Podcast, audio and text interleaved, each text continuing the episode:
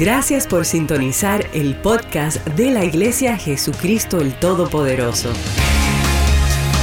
Esperamos que Dios te hable por medio de este mensaje del pastor Jonathan Agüero. Ahora, prepárate para recibir un mensaje de Dios directo al corazón.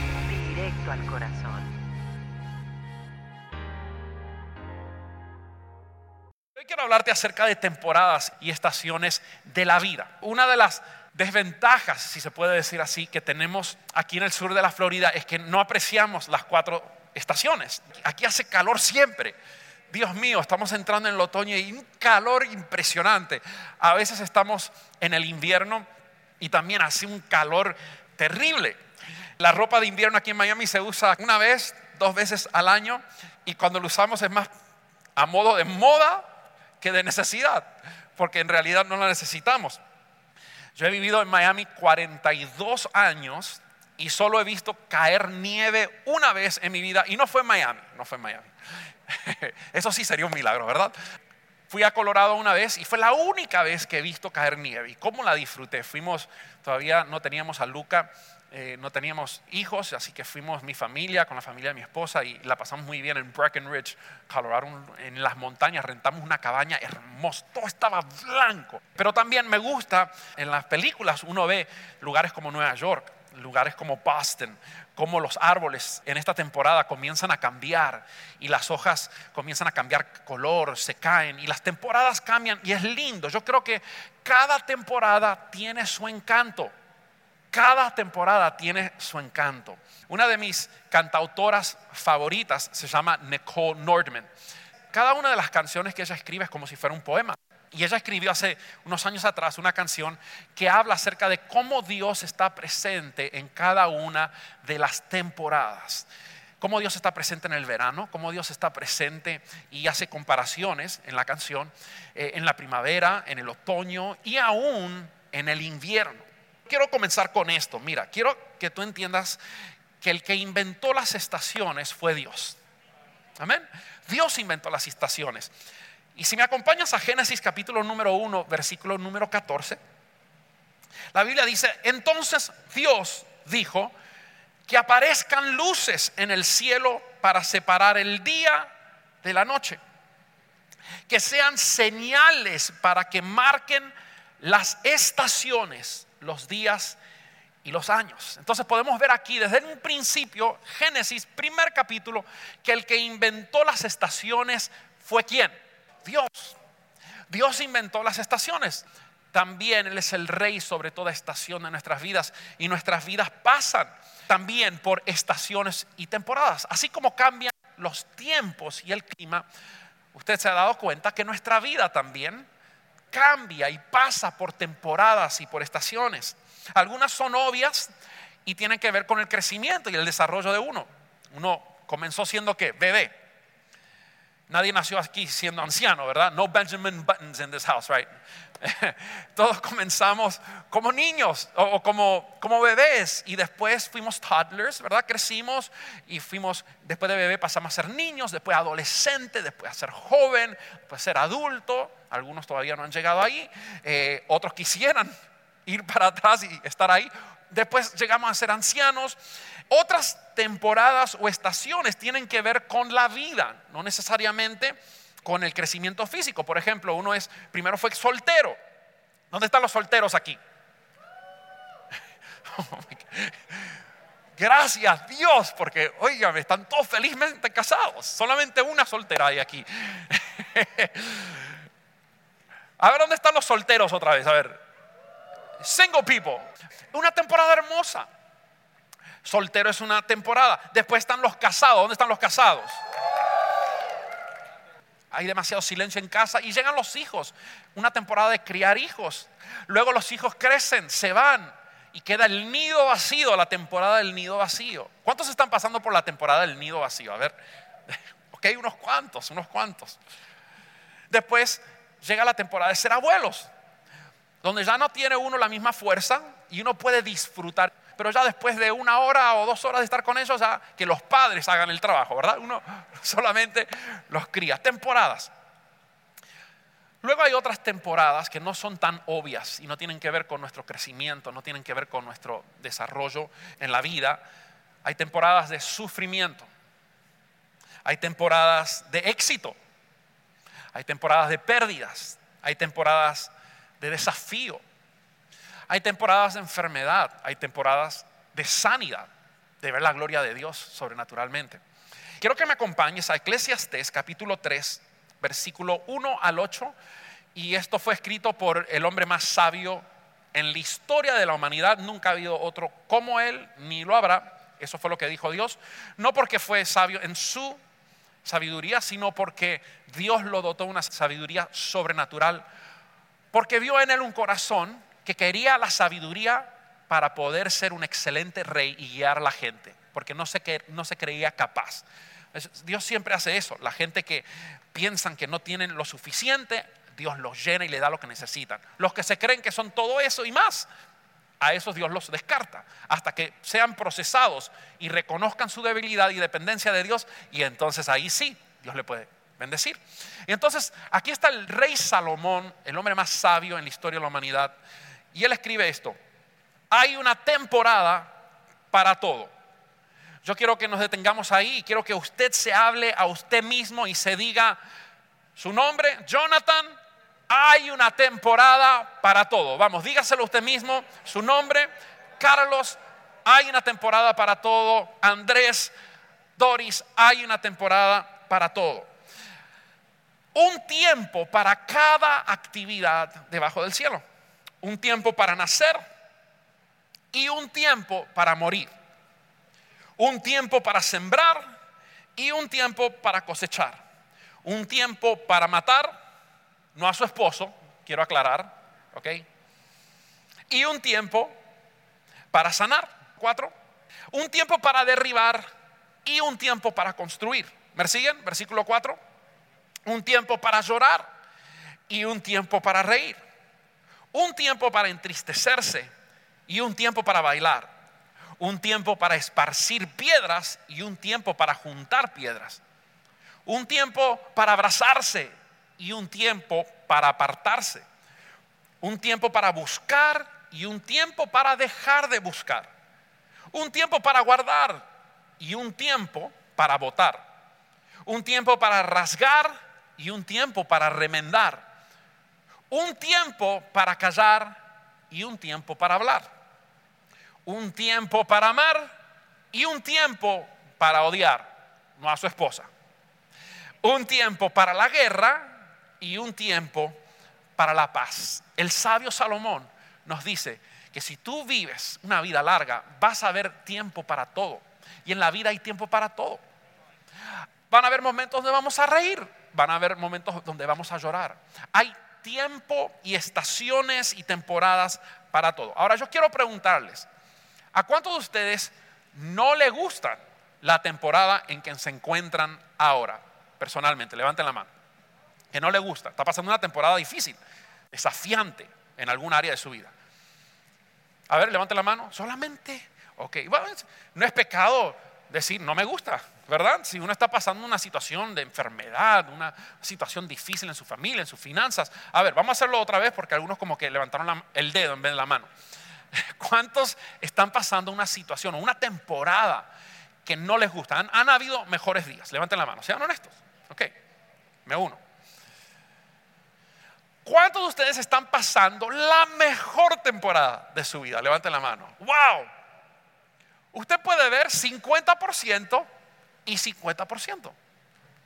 El día de mañana los que levantaron la mano diciendo que están pasando la temporada, una temporada difícil, quizás vas a estar de aquí a unos meses o aquí una semana o quizás mañana, no sé, vas a estar pasando el mejor momento de tu vida y los que están pasando la mejor temporada ahora, puede ser que mañana tengamos desafío y eso es lo que está tratando de decir el rey Salomón, que hay tiempo para todo en la vida. Uno no tiene que ser súper dotado para darse cuenta de que no todo en esta lista son cosas deseadas. ¿O no? Es más, como dijo René, 50-50. Feri, feri. Miti, miti, como decimos en Argentina.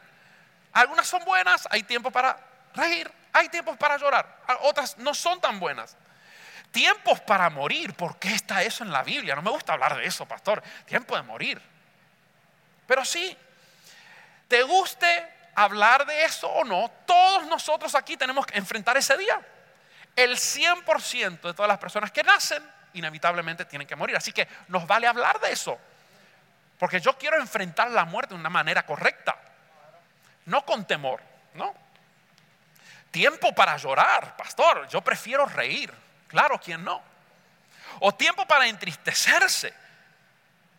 Prefiero bailar pegadito. No me gusta hablar de esas cosas. Es hermoso el verano, el agua cálida de las playas de Miami son hermosas. ¿Cuántos disfrutaron la playa este año? ¿Sí? Este verano. Levanten la mano. Las aguas de aquí del sur de la Florida, óigame, hay gente que paga dinero para poder venir aquí de vacación y nosotros lo tenemos en, nuestro patio. Hermoso, hermoso. Aún hasta hasta en el invierno las aguas están cálidas, lindas para disfrutarla. Cada gota de sol está llena de vida y de diversión. El verano es hermoso. El día que te casas con la persona que amas, un día de verano, ¿no? Estás enamorado y tomaste la decisión de pasar todo el resto de tus días con esa persona. O el día que como padres nos tocó ver a nuestros hijos nacer, ¿verdad? Que estuvimos ahí en la sala y vimos cuando el doctor, yo vi cuando el doctor sacó a Luca y a mí, a los dos, estaba ahí y lo sacó de la pancita. Y algo, algo increíble, algo hermoso. Quizás todo el empeño que le pusiste a levantar tu negocio y el esfuerzo, y uno suda y se esfuerza y a veces no ve nada y los primeros meses a veces you're just breaking even, pero después cuando ya, ya agarra el envión y, y ves cómo Dios te prospera y puedes darle empleo a otras personas, es algo hermoso, ¿verdad? Dios es Dios del verano. ¿Cuántos dicen amén? Pero luego, así como caen las hojas y así como cambian las hojas en el otoño, a veces vienen vientos en nuestras vidas. Y usted sabe que en el otoño, quizás no aquí en, el Miami, pero en lugares donde hace más frío, ya cuando viene el otoño, ya hay menos actividades que uno hace afuera, porque hay más viento, hay más frío. Y a veces nos sucede que nos sorprenden temporadas o estaciones en la vida. Llega el otoño, situaciones de la vida que nos hace pasar menos tiempo afuera y más tiempo adentro algo que fluía muy fácil, ahora de repente dejó de fluir. ¿Te ha pasado alguna vez? ¿Algún área de tu vida que todo, todo iba bien, marchando viento en popa y de repente en un día o en una temporada todo se cerró y uno dice, ¿y ahora qué? ¿Qué, qué fue lo que sucedió? Quizás tu hijo que siempre fue obediente y fue un hijo ejemplar, ahora te está contestando. Se ha puesto rebelde y uno dice, ¿y dónde salió esto? O tu matrimonio que estuvo siempre fuerte, siempre estable, inesperadamente ahora está en peligro. ¿De dónde salió esto? Tu negocio que siempre te ha provisto, llegó la pandemia y ahora te ves impotente. No puedes hacer nada porque no depende de ti. O joven, tus planes, los sueños que tú tenías, tu carrera, tus deseos, ibas tan bien encaminado y un buen día llegó el otoño y los vientos del cambio te envolvieron y ahora te ves forzado a cambiar lo que tú vas a hacer, cambiar tus sueños, cambiar tus planes.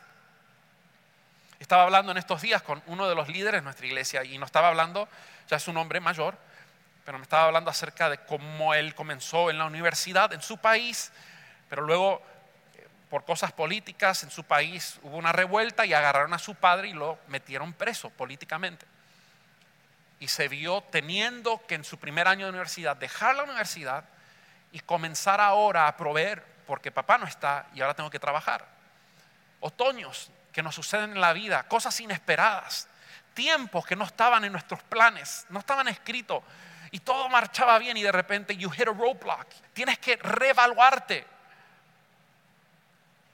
Nos podemos encontrar en el otoño rogando que regrese el verano. Quizás hay personas en este mismo lugar o que nos están viendo que están en esa situación diciendo, Dios mío, ¿cuándo regresará? Y nos enfocamos en solamente ver hacia atrás. Como que la habilidad de mirar hacia adelante se nos cortó porque cosas cambiaron y ya las cosas no son iguales. Señor, quiero que las cosas vuelvan a lo que era. ¿Cuántos hemos hecho ese tipo de oración, no? If I could just get back to what they were before. Es culpa de este diablo cochino que se metió aquí. Y esta pandemia. Y le echamos la culpa a mil cosas. Y mientras estamos lamentando el ayer y esperando que regrese el verano, adivine que nos sorprende.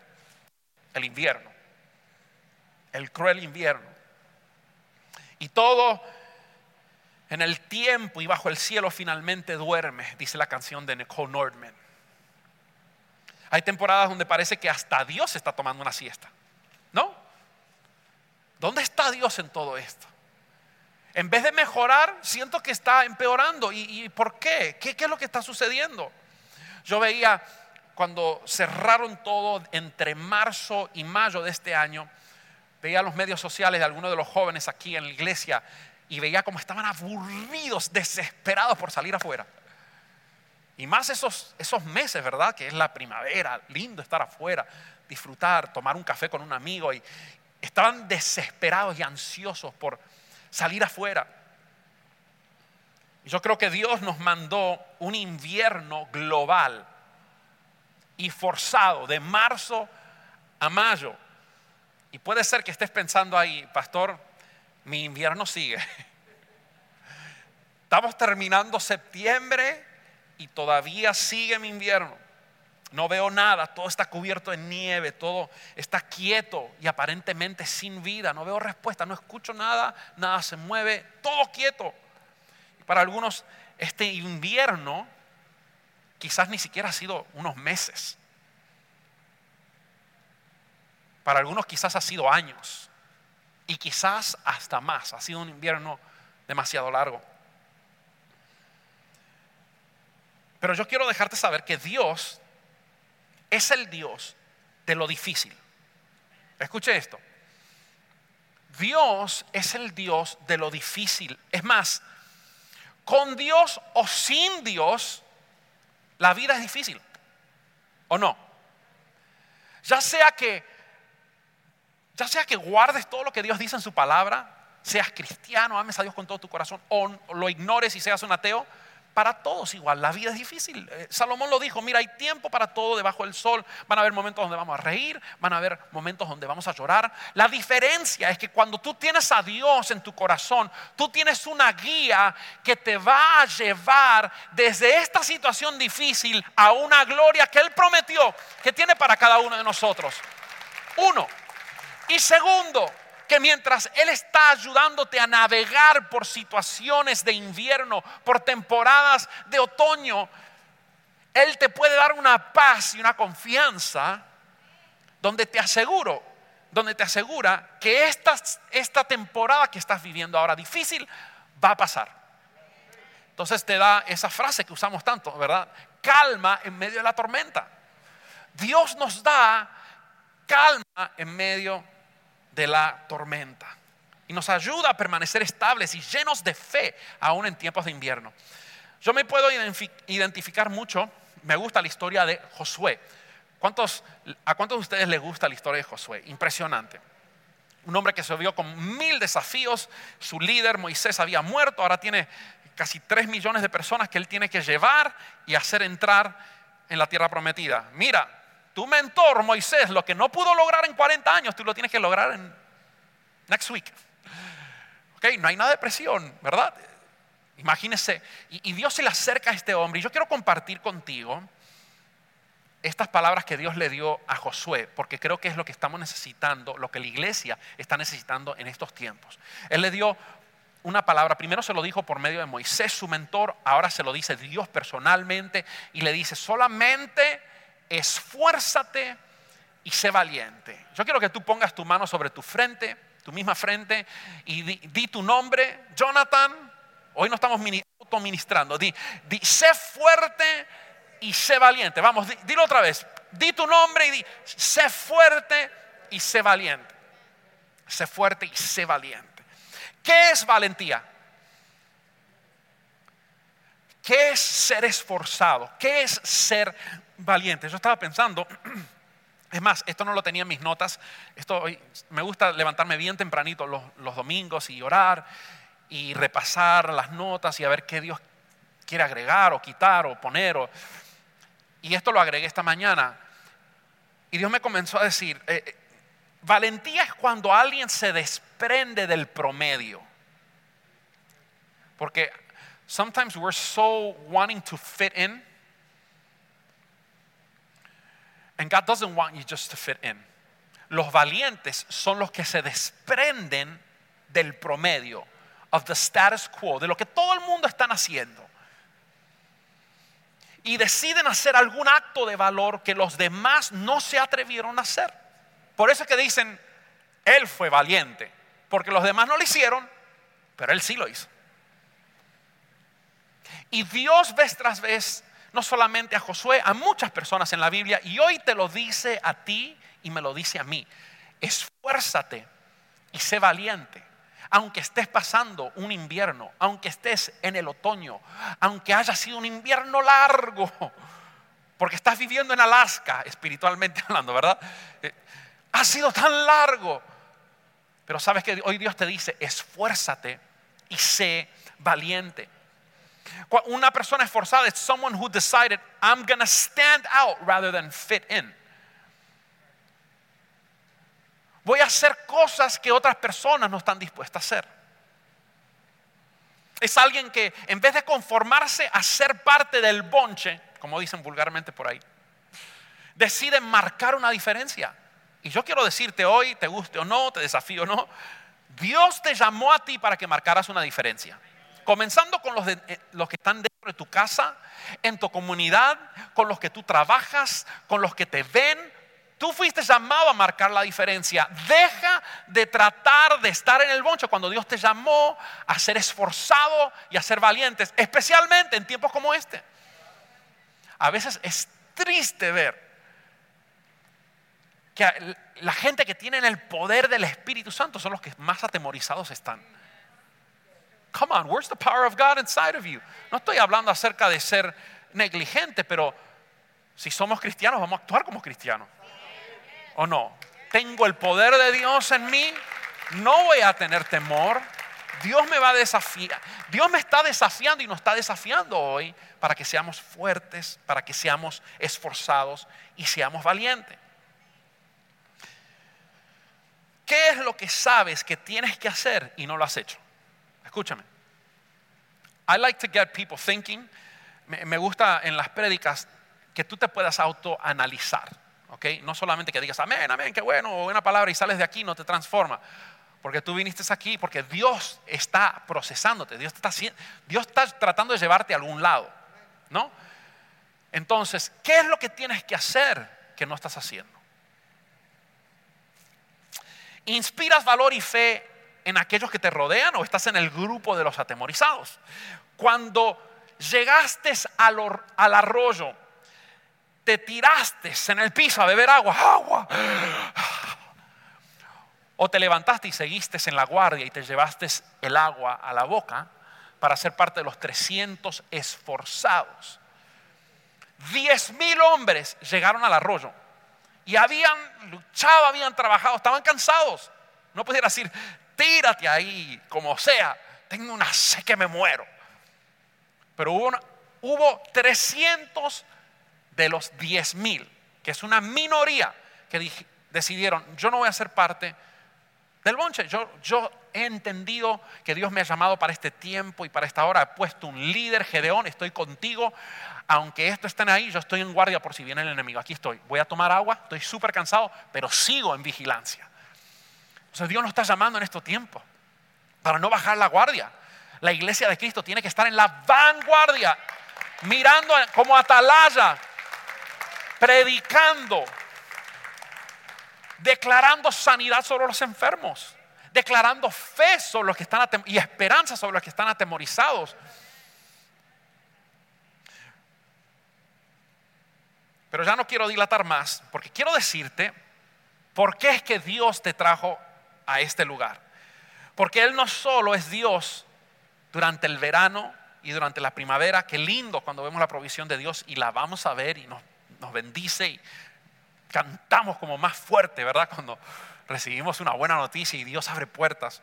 Pero Dios es también Dios en medio del otoño y en medio del verano. Quiero que me acompañes a Ezequiel capítulo 34, versículo 26, y yo quiero que tú recibas esto proféticamente, si tú te estás esforzando, si tú has dicho, Dios, aquí estoy, no quiero ser parte del, de, de, los que ofrecen lo necesario y lo mínimo, yo quiero sobresalir, yo quiero ser esforzado, quiero que mi generación pueda saber que papá fue un hombre esforzado, papá o mamá fue una mujer esforzada, como joven, que mis padres que no conocen al Señor puedan saber que soy un joven esforzado. Mira lo que Dios dice en Ezequiel 34, 26, bendeciré a mi pueblo y a sus hogares alrededor de mi colina sagrada. En la temporada oportuna les enviaré las lluvias que necesiten. Habrá lluvias de bendición. ¿Cuántos pueden recibir eso de parte de Dios? ¿Cuántos pueden declarar que en mi casa, en mi familia, va a haber lluvias de bendición? Hay una temporada de bendición y quizás tú has pasado un invierno tan cruel que a veces es difícil. Hay tanto viento que no te ayuda a ver el sol. Has estado en oscuridad tanto tiempo y como que, pero tú no puedes perder la esperanza. Tú tienes que aferrarte a las promesas del Señor y saber que hay una promesa de parte de Dios para tu vida, para tu generación, que si yo estoy poniéndome en la brecha, Dios entonces va a traer a mi casa, a mi vida, lluvias de bendición. A ver, un aplauso a todos aquellos que la están esperando y la están creyendo. Una de mis líneas favoritas de la canción de Nicole Nordman es cuando describió el invierno y ella le canta a Dios y lo que compone dice, traduciéndolo al español, porque es en inglés la canción, y aún te noto cuando las ramas se rompen. Te veo hasta en mi aliento sobre el vidrio. Incluso ahora en la quietud y en el silencio abres puertas para que entre la vida tú eres invierno. Yo quiero hoy ministrar a tu corazón, porque a veces somos muy fáciles en dejar que situaciones externas cambien convicciones internas. Somos muy fácil que algo que nos sucedió de repente nos ya no puedo servir, ya no puedo seguir con mi grupo de vida, ya no puedo seguir haciendo lo que Dios me llamó a hacer porque esto sucedió. Y a veces somos muy fáciles en unirnos y retra retract, ¿verdad? Y, volvernos a poner en el grupo. En los que dan, los que están en el promedio, cuando Dios te llamó a ser esforzado, cuando Dios te llamó a ser valiente. Hay una canción en la Biblia que es una canción, pero en realidad fue una oración. Una oración que le, la compusieron y le pusieron música. Y no fue el rey David la que la escribió, ni, ni fue algún otro salmista, en esta ocasión fue el profeta Habacuc y quiero que me acompañes a Habacuc capítulo 3, versículo 17. Mira lo que Dios te va a decir en esta preciosa mañana. Habacuc compone esta canción. El capítulo entero es una canción, pero no tenemos tiempo, así que quiero enfocarme en estos tres versículos.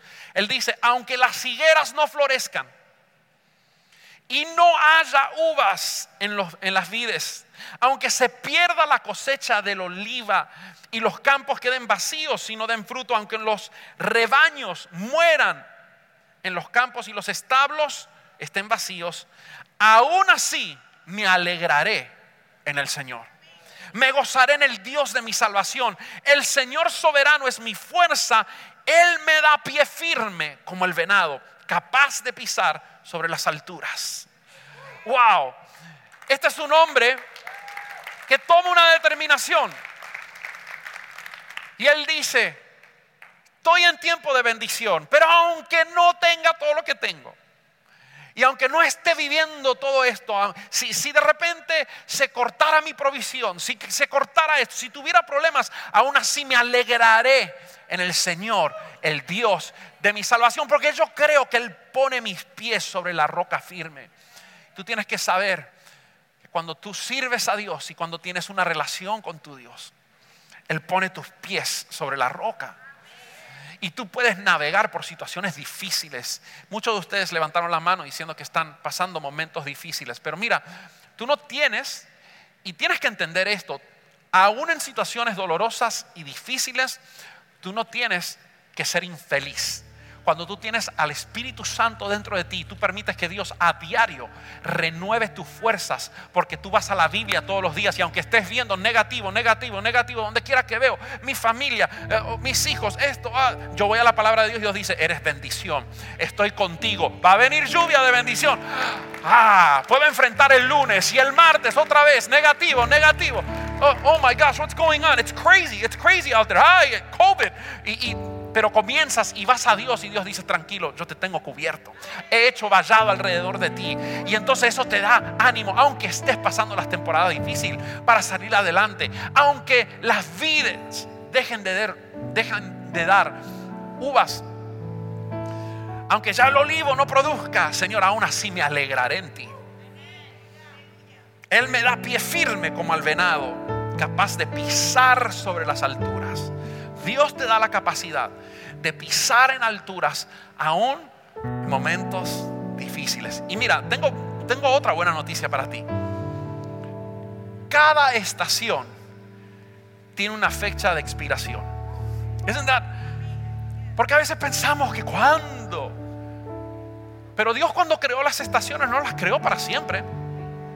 Por eso se llaman estaciones. Porque así como están ahora y así como vienen, Así van. Por eso cuando hay estaciones de provisión, tú no puedes gastarte todo lo que tienes, tú tienes que ser sabio, tienes que ahorrar, invertir, para cuando venga los siete años de, bueno, no años, pero en esa opción, en la historia bíblica, cuando venga el tiempo de las vacas flacas, tengas provisión, ¿verdad? José fue sabio. También cuando estamos en temporada de escasez, no puedes dejar de saber que Dios va a enviar lluvia de bendición. Cada estación tiene una fecha de expiración. Y JTP, yo estoy aquí para decirte que aunque esta semana comenzó el otoño aquí en el sur de la Florida, hay primaveras que están activando lo dormido. En el espíritu, hay personas que han estado mucho tiempo en una temporada de invierno, pero Dios hoy mismo aquí, si tú puedes creerlo, porque todo es por medio de la fe, si tú puedes creerlo, hoy Dios está activando temporadas de primavera. Hay nuevos comienzos que Dios está trayendo. Si tan solo puedes dejar de mirar al pasado y te enfocas en lo que Dios está haciendo o queriendo hacer hoy, tendrás un futuro glorioso. Tu futuro será brillante. ¿Cuántos levantan su mano y reciben eso? Eso es el deseo de Dios para tu vida. Esfuérzate, te dice Dios hoy. Esfuérzate. Ahora es tiempo donde más tenemos que servir a Dios.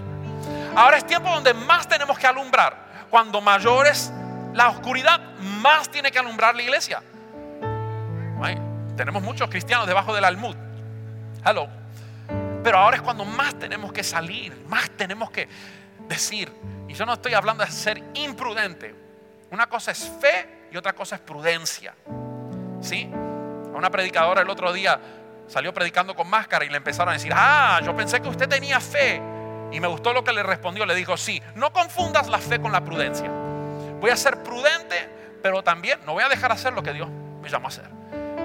Entonces vamos a levantarnos en el poder del Espíritu Santo y ser todo lo que Dios nos ha llamado a ser, porque hoy el mensaje que Dios quiere darte y que tú necesitas recibir en tu corazón es este. Esfuérzate y sé valiente.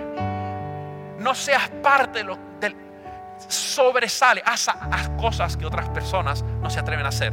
¿Y sabes por qué la vas a hacer? Porque Dios está contigo porque Dios te va a dar la valentía. Él nunca te va a dejar solo. Así como le dijo a él mismo, a Josué le dijo, nunca te dejaré y nunca te desampararé. Lo hizo con José, lo hace con Jonathan, lo hace con René, lo hace con Carol, lo hace con Carla, lo hace con Ana, lo hace con todos ustedes, con aquellos que le creen. Esta no es una iglesia para conformistas. JTP no es una iglesia de conformistas.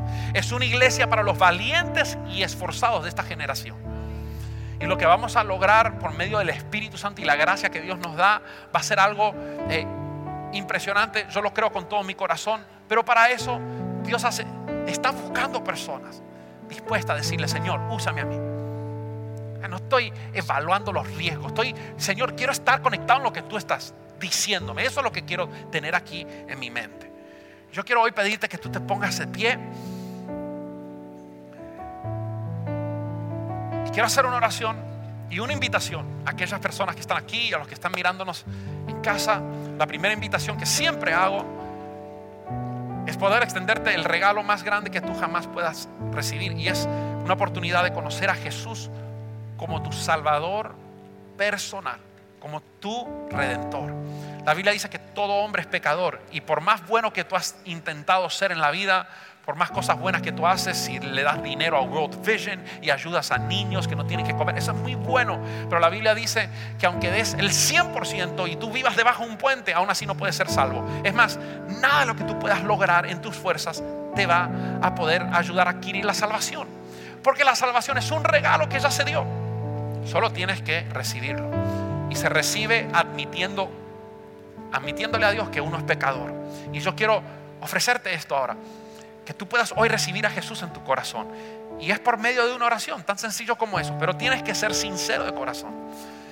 Y si hoy quieres hacer esto conmigo, ya sea que estés aquí o me estás mirando en las cámaras, todos juntos aquí vamos a repetir esta oración. Digan, Señor Jesús, en esta mañana ya no quiero pelear contigo. Mi invierno ha sido demasiado largo, pero hoy abro mi corazón a ti para que tú entres y perdones todos mis pecados. Yo quiero tu vida. Quiero vivir tu vida. Y te recibo hoy públicamente como mi único Señor y Salvador. En el nombre de Jesús viviré para ti. Amén y amén. Salvación es lo que Dios nos ofrece vida eterna es lo que Dios nos ofrece. Ese es el Dios que nosotros servimos. Y hoy yo quiero orar por cada uno de los que están pasando momentos difíciles. Quizás, y nos pasa a todos, mira, a mí me ha pasado, a todos aquí, nos ha pasado momentos que el invierno llegó, ni siquiera llegó el otoño, ¡pum! Invierno de una. Y de repente uno actúa humanamente porque somos humanos.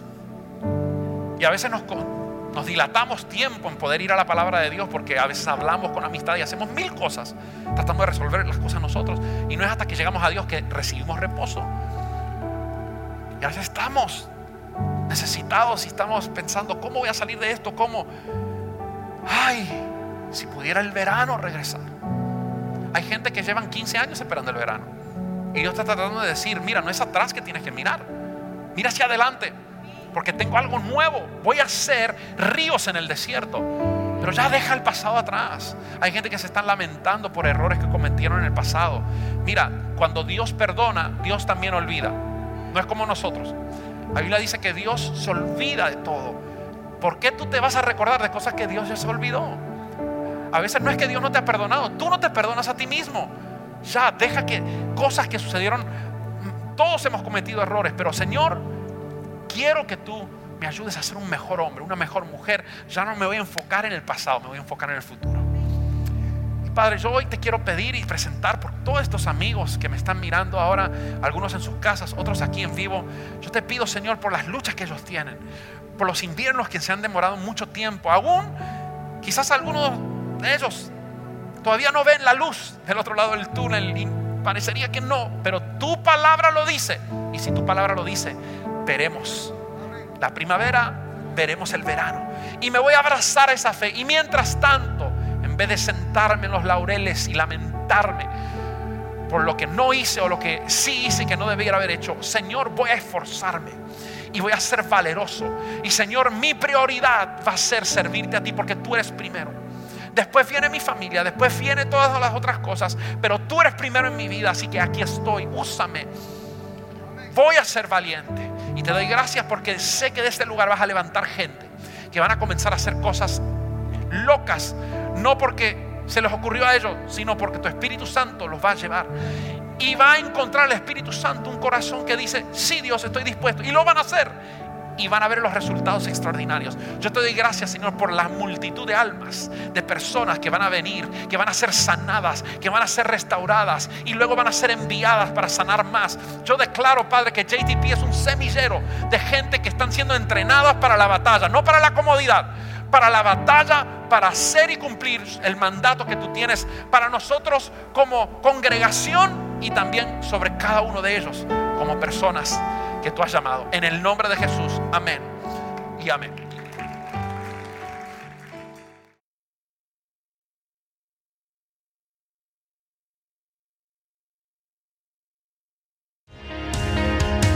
Si deseas compartir lo que Dios ha hecho en tu vida por medio de este mensaje, puedes escribirnos al correo amén arroba ministeriojtp.com. Y si deseas ser parte de lo que Dios está haciendo en la Florida, puedes enviar tu donación entrando a nuestra página web ministeriojtp.com.